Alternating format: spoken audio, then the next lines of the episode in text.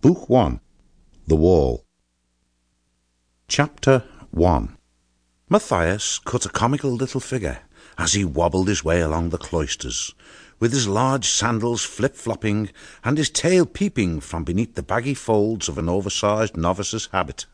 He paused to gaze upwards at the cloudless blue sky and tripped over the enormous sandals. Hazelnuts scattered out upon the grass from the rush basket he was carrying, Unable to stop, he went tumbling cowl over tail. Bump! The young mouse squeaked in dismay.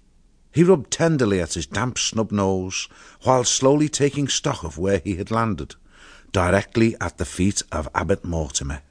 Immediately, Matthias scrambled about on all fours, hastily trying to stuff nuts back into the basket as he muttered clumsy apologies, avoiding the stern gaze of his elder.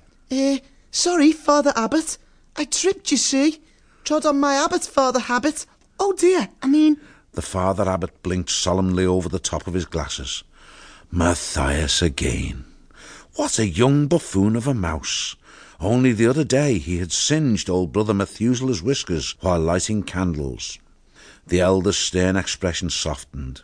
He watched the little novice rolling about on the grass, grappling with large armfuls of the smooth hazelnuts, which constantly seemed to escape his grasp shaking his old grey head, yet trying to hide a smile. Abbot Mortimer bent and helped to gather up the fallen nuts.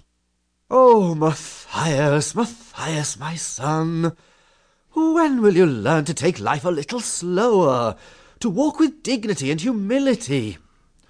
How can you ever hope to be accepted as a mouse of Redwall when you are always dashing about grinning from whisker to tail like a mad rabbit? Matthias tossed the last of the hazelnuts into the basket and stood awkwardly, shuffling his large sandals in the grass.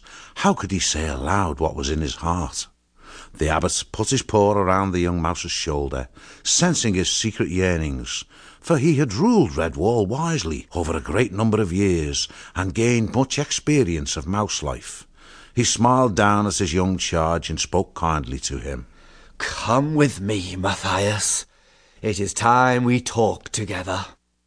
A curious thrush, perching in a gnarled pear tree, watched the two figures make their way at a sedate pace in the direction of Great Hall.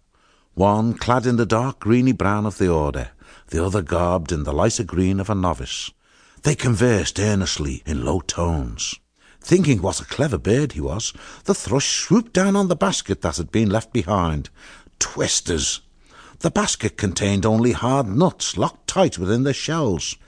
Feigning lack of interest lest any other bird had been witness to his silly mistake, he began whistling jauntily a few bars of his melodious summer song, strolling nonchalantly over to the cloister walls in search of snails.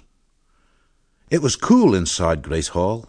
Sunlight flooded down in slanting rainbow-hued shafts from the high, narrow stained glass windows. A million coloured dust motes danced and swirled as the two mice trod the ancient stone floor. The father abbot halted in front of the wall on which hung a long tapestry. This was the pride and joy of Redwall. The oldest part had been woven by the founders of the abbey, but each successive generation had added to it. Thus the tapestry was not only a priceless treasure, it was also a magnificent chronicle of early Redwall history.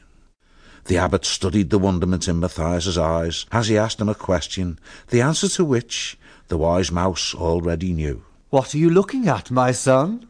Matthias pointed to the figure woven into the tapestry.